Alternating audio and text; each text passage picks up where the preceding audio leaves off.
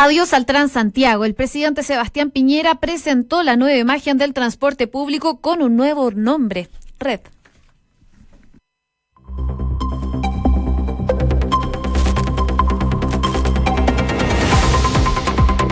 ¿Cómo están? Muy buenas tardes, bienvenidos. Una en punto, ya comenzamos una nueva revisión de las noticias aquí, en Noticias en Du. Nico, ¿cómo estás? Muy bien, pues aquí con este nuevo transporte público para la capital, Red. Me acuerdo de un grupo, ya sé, que me acuerdo, si estuve, llevo como 20 minutos escuchando las canciones de Red Sí. en mi cabeza. Y, y nos hiciste escuchar a todos las canciones Sí, de Red. esa es la magia de YouTube. Uno pone, oye, pero Red, y por supuesto, como ya todos son millennial acá y uno no, eh, no tenía ni idea que era Red, este grupo argentino de música tropical, pachanga. pero da lo mismo, no importa. Pero todos la bailamos, que es lo Sí, importante. igual le gustó, igual le gustó. Había unas que se volvieron más, se acordaron de muchas cosas. Más eufórica. Más Oye, a propósito de red, eh, la Unidad Operativa del Control de Tránsito está dando cuenta que desde hoy el sistema de transporte público capitalino cambió de nombre. De hecho, ya tienen eh, cuenta de Twitter, se llama Ah. Red Movilidad. Y también da cuenta de algunos percances en las calles de la capital, cerrado el acceso San Francisco en Alameda por un derrame de combustible en Santiago. Y también hablando de un semáforo apagado en Gran Avenida con Avenida Central en San Miguel. Bien, ¿y temperatura cómo estamos? Esa es la duda que siempre tengo. Temperatura aquí en el estudio está congelado, pero llegamos, llegamos ya, ya había como 15 grados, así que Nada. ¿qué pasó? ¿Quién se estaba manteniendo para 50 años más? a esta hora en Santiago hay 26 grados de temperatura llegando a los 27. La máxima va a llegar hasta los 32 el día de hoy totalmente despejado. Rápidamente les cuento también en Viña del Mar y Valparaíso. A esta hora hay 20 grados de temperatura.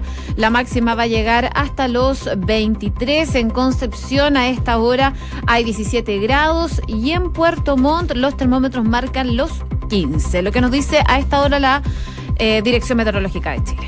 Vamos a estar revisando no solamente las informaciones del transporte, sino las distintas noticias que han marcado la pauta de este día martes. Una de la tarde con tres minutos. Vamos entonces con los principales titulares. Contábamos, el presidente Sebastián Piñera anunció que el nuevo servicio que buscará eliminar el Transantiago será llamado Red, parte del proyecto del transporte tercer milenio y que comenzará a circular desde la próxima semana con este nuevo nombre. El mandatario agregó que es fundamental tener un transporte público seguro de calidad y eficiente. El ministro Andrés Chadwick aseguró que la idea de reformar el control preventivo de identidad es darle mayores atribuciones a las policías para dar seguridad dentro de la ley. El ministro del Interior recordó que se han fortalecido las acciones de fiscalización de los uniformados y se trabaja en la modernización policial para poder disminuir y atenuar al máximo cualquier situación de abuso.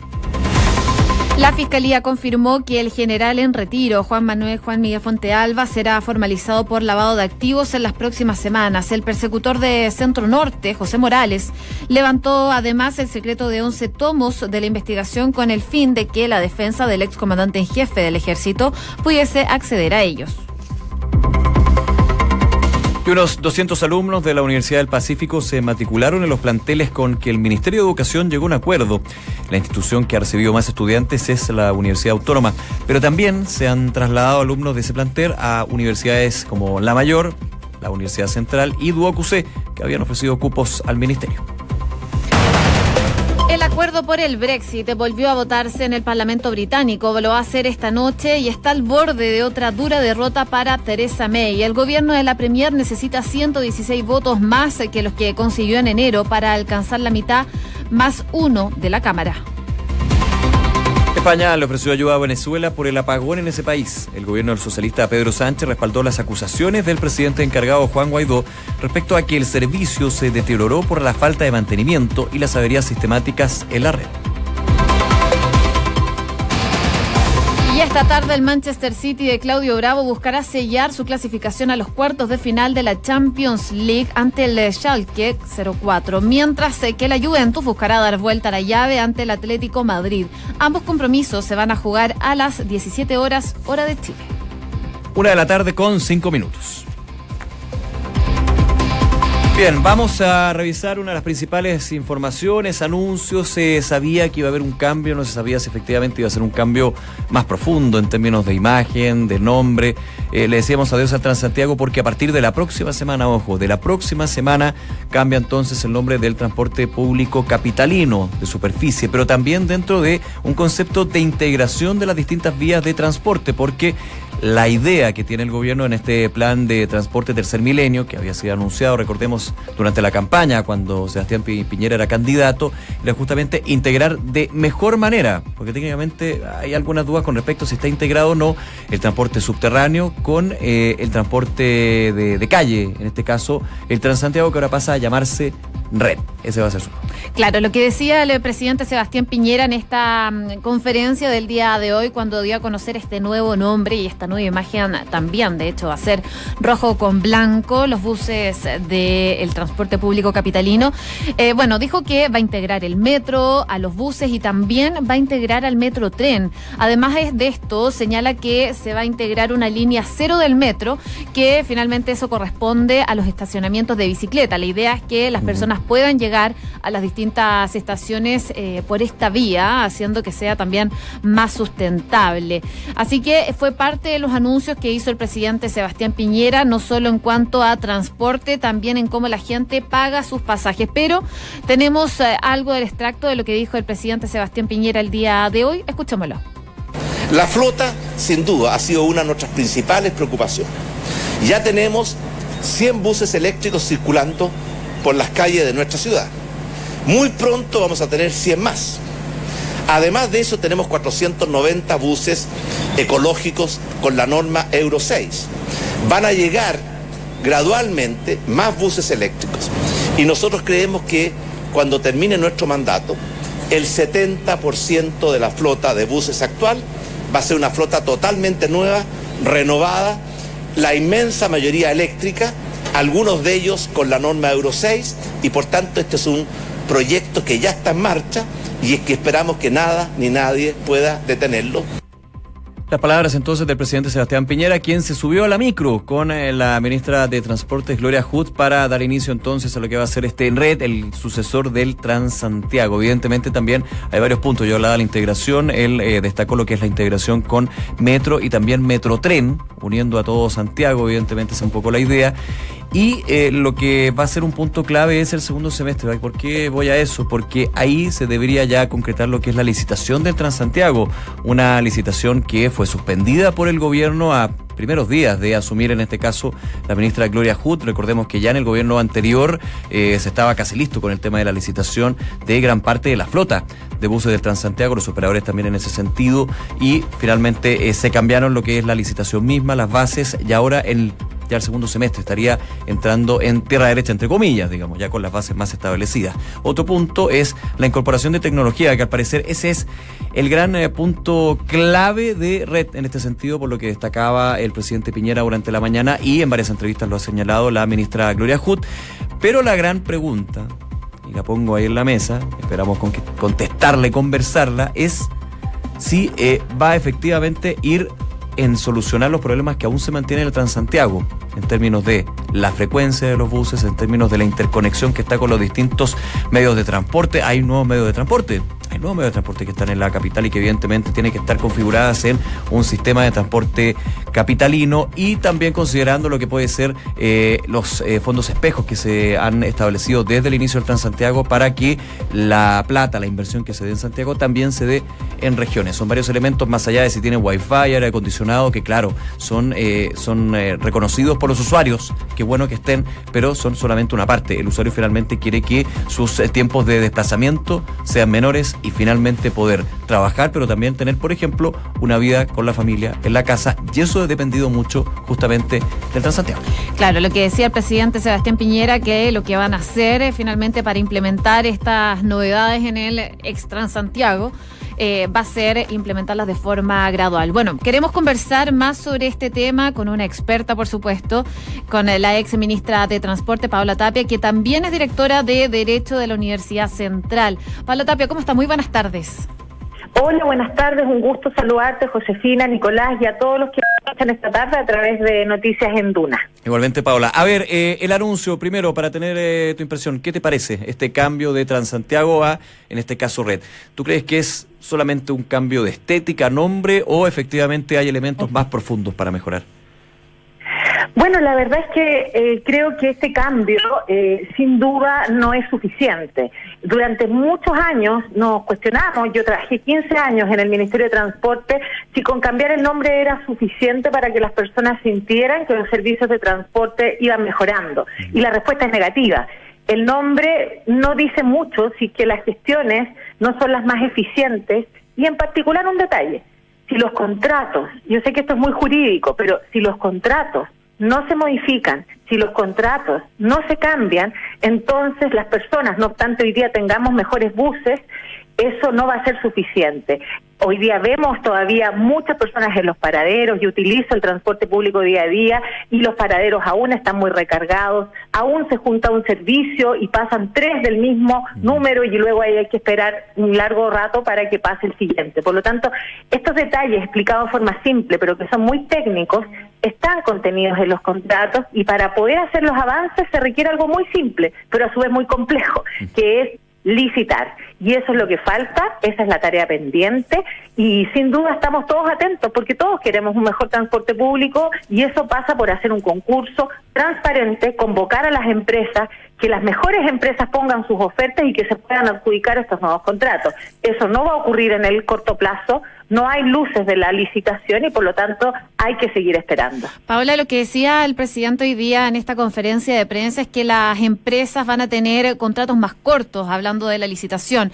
Eh, dice que, por tanto, si existen problemas con alguna particular, se van a poder tomar medidas rápidamente y licitar con, con otra empresa. Esto puede ser eh, beneficioso o perjudicial para el transporte capitalino. La verdad es que las políticas públicas son de largo plazo y sin duda eh, cuando la flota de transporte es más pequeña, eso contribuye a mejorar la gestión y la operación. Eh, en su momento se planteó precisamente esta misma idea y estaba contenida así en el proceso de licitación anterior que se dejó sin efecto el 20 de marzo del año 2018. Por lo técnicamente eh, ese tipo de aspectos es totalmente viable que se incorporen. Eh, aquí, por tanto, entendemos que se hace un esfuerzo por mejorar los contratos y reitero, el cambiar el nombre no trae aparejada la modificación de contratos que se requiere y muy importante, estos contratos ya han sido modificados en múltiples ocasiones. Este Transantiago no es el del 2007 original. Este Transantiago son los contratos que se compraron a las empresas en el primer gobierno del presidente Sebastián Piñera. En el año 2011 se firmaron y el año 2012 empezaron a operar estos nuevos contratos. Y sin duda ahí también se trató de hacer las mejoras esas mejoras que aún están pendientes y que de nuevo, ahora cuando terminan los contratos es la oportunidad para hacer este nuevo sistema. Eh, y entonces, lo que necesitamos es que se liciten no solo estas menores unidades de negocio, de servicios, sino también que se licite la tecnología. Pensemos en los, los, avances, el mismo presidente lo decía, está el código QR, están otras posibilidades de tecnología, pero la pregunta es, ¿Nos quedamos con las mismas empresas que están y seguimos prorrogando esos contratos? ¿O mejor, hacemos un concurso, buscamos menos costo y mejor calidad? Creemos que es lo segundo, creemos que ese es el camino y por tanto la licitación es la única alternativa. Estamos conversando con Paula Tapia, directora de Derecho de la Universidad Central, ex ministra de Transportes, Paula, y en ese sentido quiero ir también al tema de la tecnología, no de los buses, del wifi, del aire acondicionado, que sí, es bien recibido por los usuarios, pero finalmente lo que ellos quieren es llegar en lo menos tiempo posible a sus casas. Eso finalmente es lo que significa el transporte público de Santiago. Y en ese punto eh, uno ve que en la capital ya hay varios medios de transporte alternativos que han ido surgiendo. ¿Tú crees que dentro de esa tecnología de plataformas habría que también pensar en esas licitaciones, en integrar las distintas vías? Porque claro, lo que dicen hoy día es que Red va a llegar con una integración de el eh, metro de Santiago y también metro tren, que técnicamente existe. Lo que pasa es que también falta el detalle de cómo se va a potenciar esa integración. Pero otro tipo de eh, transportes que ya están dando vueltas por la capital, ¿sería bueno llegar a ese punto también?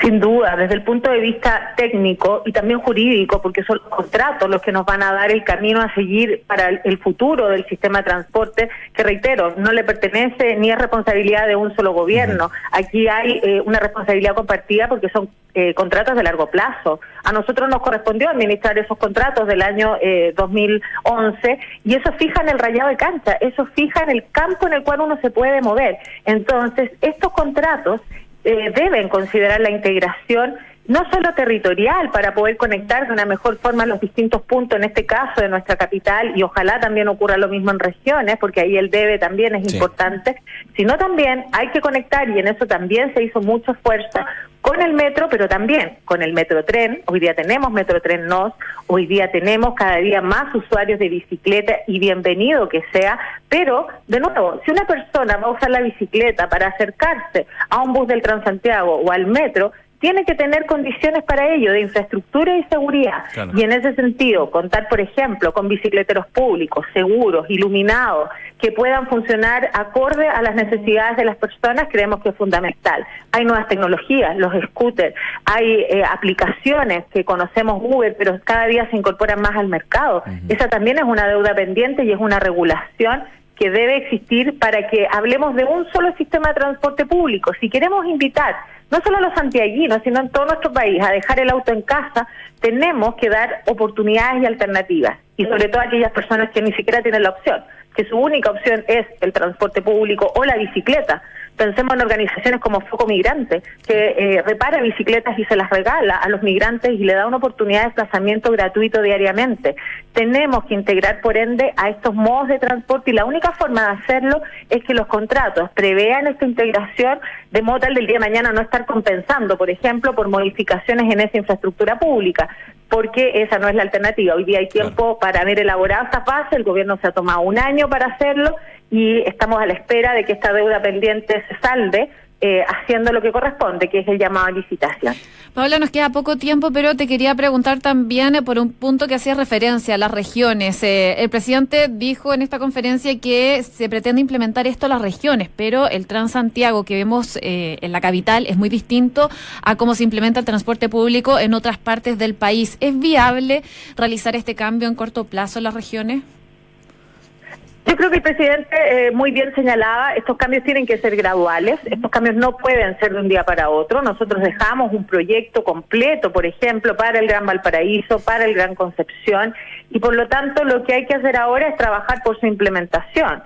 Si llegan cinco buses eléctricos, por decir un número, a Valparaíso y cinco a Concepción, eso no va a cambiar la cara ni el rostro, y las personas que lo utilizan día a día lo saben, y que nos están escuchando hoy día también, evidentemente. Entonces, reitero, esto no pasa por llevar una cantidad X de buses eléctricos a regiones, sino que pasa por atreverse. No es fácil, eh, yo lo viví personalmente, digamos, con los equipos. No es fácil decir vamos a licitar, no, no lo es. Pero hay que hacerlo, hay que avanzar en esa línea porque es la única forma de poder mejorar las condiciones de servicio en regiones a las 8 o 9 de la noche, ya prácticamente en determinadas ciudades no hay buses circulando. Eso sin duda eh, cuarta la libertad de desplazamiento, eh, no solo de jóvenes, adultos, por ejemplo, de mujeres que no se atreven a eh, estar en la noche en espacios públicos. Hay cifras bien alarmantes en ese sentido y que por lo tanto tenemos todos que darle un futuro y una posibilidad. Por tanto, también hay que hacerlo en regiones, también hay que llegar con modos alternativos y reiteramos, hoy día el 10% del cambio de los buses no hace un nuevo sistema de transporte público, lo hace la licitación, lo hace los procesos abiertos y transparentes y esperamos que pronto se concreten. Bien, Paula Tapia, nuevamente muchísimas gracias por esta conversación con Noticias en Duna. Que esté muy bien.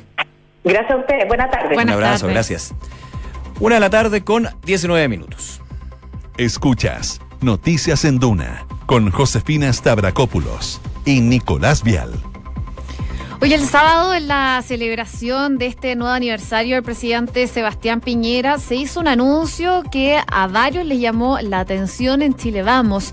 Este anuncio de enviar un perfeccionamiento a la ley de control preventivo de identidad tomó por sorpresa a varios de los presidentes de los partidos que estaban eh, en, ese, en ese lugar conmemorando este nuevo año de gobierno. Hubo varias reacciones y tuvo que ser el ministro Andrés Chadwick Chadwick, quien dio explicaciones sobre esta iniciativa, argumentando que en primer lugar se está buscando ampliar las atribuciones para el control y en segundo eh, que se pueda efectuar este control preventivo de identidad a personas de 14 años o a partir de los 16. Hoy la legislación es a partir de los 18 y por lo mismo se ha abierto un debate respecto de las, de las atribuciones que tienen eh, carabineros para poder realizar este control de identidad. Y lo que se busca también, aparte de bajar la edad, es que tengan mayores atribuciones al fiscalizar. Por ejemplo, que si tú vas en la calle, tengan la opción de, no sé, revisarte la cartera o la mochila, cosa que ahora no se puede hacer. Claro, y está muy eh, de la mano con la discusión inicial que se dio sobre este, en su minuto, proyecto de control eh, preventivo de identidad que a juicio de parlamentarios del oficialismo, especialmente de la Comisión de Seguridad de la Cámara Baja, recuerdo yo, se daban muy buenas cifras, eh, pero había todavía una crítica con respecto a la libertad y eh, eventuales abusos o problemas de discriminación. Bueno, hay una división, eso sí, en el oficialismo, hay que decirlo, entre lo que es la UDI, eh, también Evópoli bastante, y Renovación Nacional con respecto a rebajarse, podría decir, llegar a los 14 años para la posibilidad de que un carabinero en la vía pública a un eh, niño, una niña, porque esos son niño y niña, o adolescente, bueno, ya, pero niño y niña, eh, hacer este control preventivo de identidad. Y que está muy ligado, y con esto termino, con lo que ha sido una discusión que todavía no termina, que es una eventual reforma o cambio a la ley de responsabilidad penal Digo eventual porque, a ver, todavía no hay ninguna, de hecho el gobierno no, ha señalado nada al respecto, solamente se queda con este control preventivo de entidad,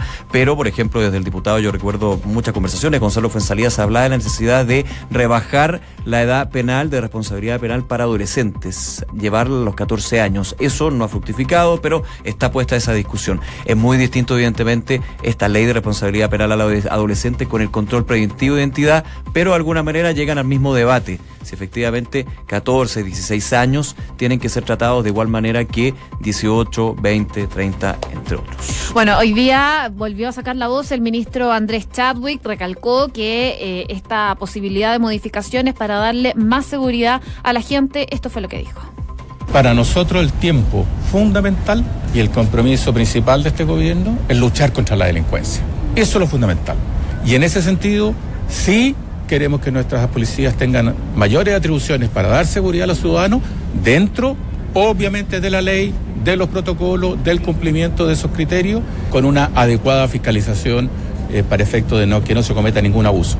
Pero, muy claro, el tiempo para nosotros y la exigencia fundamental es la seguridad ciudadana.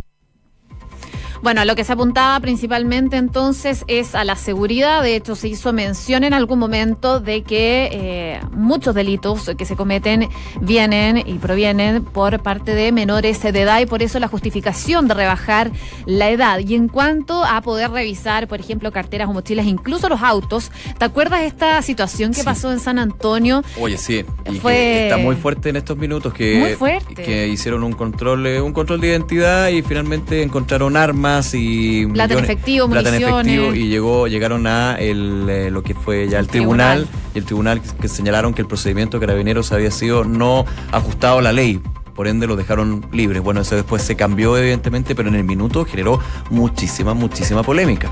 Sí, así que por lo mismo entonces están buscando las modificaciones, pero se viene un debate que no va a ser nada de fácil. De todas maneras, una de la tarde con 23 minutos. Escuchas Noticias en Duna con Josefina Stavrakopoulos y Nicolás Vial. Oye, hablemos un poquito de Venezuela. Eh, claro, sigue el apagón. Es impresionante. Es horas, días ya que se mantiene este apagón que eh, ha tenido su cara más amarga, más cruel. En este sentido, más de 20 son los muertos debido a que algunos electrodependientes, algunos de centros hospitalarios que justamente necesitan eh, electricidad para poder desempeñar distintas situaciones. Hay dime si diretes por todos lados, pero el día de hoy también hay novedades con respecto a lo que ha sucedido con el apagón. Comentábamos en titulares lo que es eh, la afrenta por parte del gobierno español a Venezuela sobre esta situación, de alguna manera dándole pie a la acusación de la Asamblea Nacional, en este caso el presidente encargado Juan Guaidó, respecto a que el apagón se debe a que no ha habido inversión y mantenimiento en la red eléctrica de Venezuela. Así es, el ministro español de Asuntos Exteriores, Josep Borrell, eh, anunció finalmente el día de hoy que su país está dispuesto a brindar ayuda a Venezuela Venezuela para poder solventar este gigantesco apagón, eh, estimado que se debe a un sistema eléctrico muy deteriorado, como tú decías anteriormente. En un principio también se hablaba de ayuda por parte de Alemania, que podría abastecer con algo de electricidad, pero es España el que está ofreciendo ahora su ayuda para poder superar esta situación que es bastante complicada que se vive en Venezuela y que por supuesto, eh, como tú decías también, Nicolás Maduro está atribuyendo a estos ataques cibernéticos. De hecho, tienen detenido a un periodista por esta situación. Justamente, que estaría involucrado según la información del gobierno de Nicolás Maduro. Y el problema de las ayudas, ya sabemos en qué termina. Bueno, con lo de la ayuda humanitaria, ya el New York Times hizo este reportaje donde al parecer habría sido por los mismos opositores al gobierno de Nicolás Maduro. Pero en el fondo, anterior a eso, estaba claro que no se quería recibir ayuda, porque de alguna manera se deja en claro de que hay un problema. Y aquí el gobierno Nicolás Maduro lo ha reiterado a través de sus distintos ministros, la vicepresidenta, el ministro de Comunicaciones, de que eh, lo principalmente está, lo que está generando este apagón a nivel nacional es un eh, control cibernético, un ciberataque por parte de Estados Unidos. Así que en ese sentido no sé si aceptarían la ayuda de España. Oye, solo para mencionar este equipo de cinco personas que fue enviado a Venezuela por la oficina del Alto Comisionado de Naciones Unidas, Vigo, de Derechos Humanos, ya llegó a Caracas en medio de este gran apagón, según una fuente de la ONU en Venezuela, que le dijo a la agencia F eh, bajo estricto anonimato, que el equipo ya llegó el fin de semana y que sostuvo la primera reunión en la tarde de ayer con los representantes de las agencias de Naciones Unidas que operan en este país caribeño. Son cerca de cinco días los que van a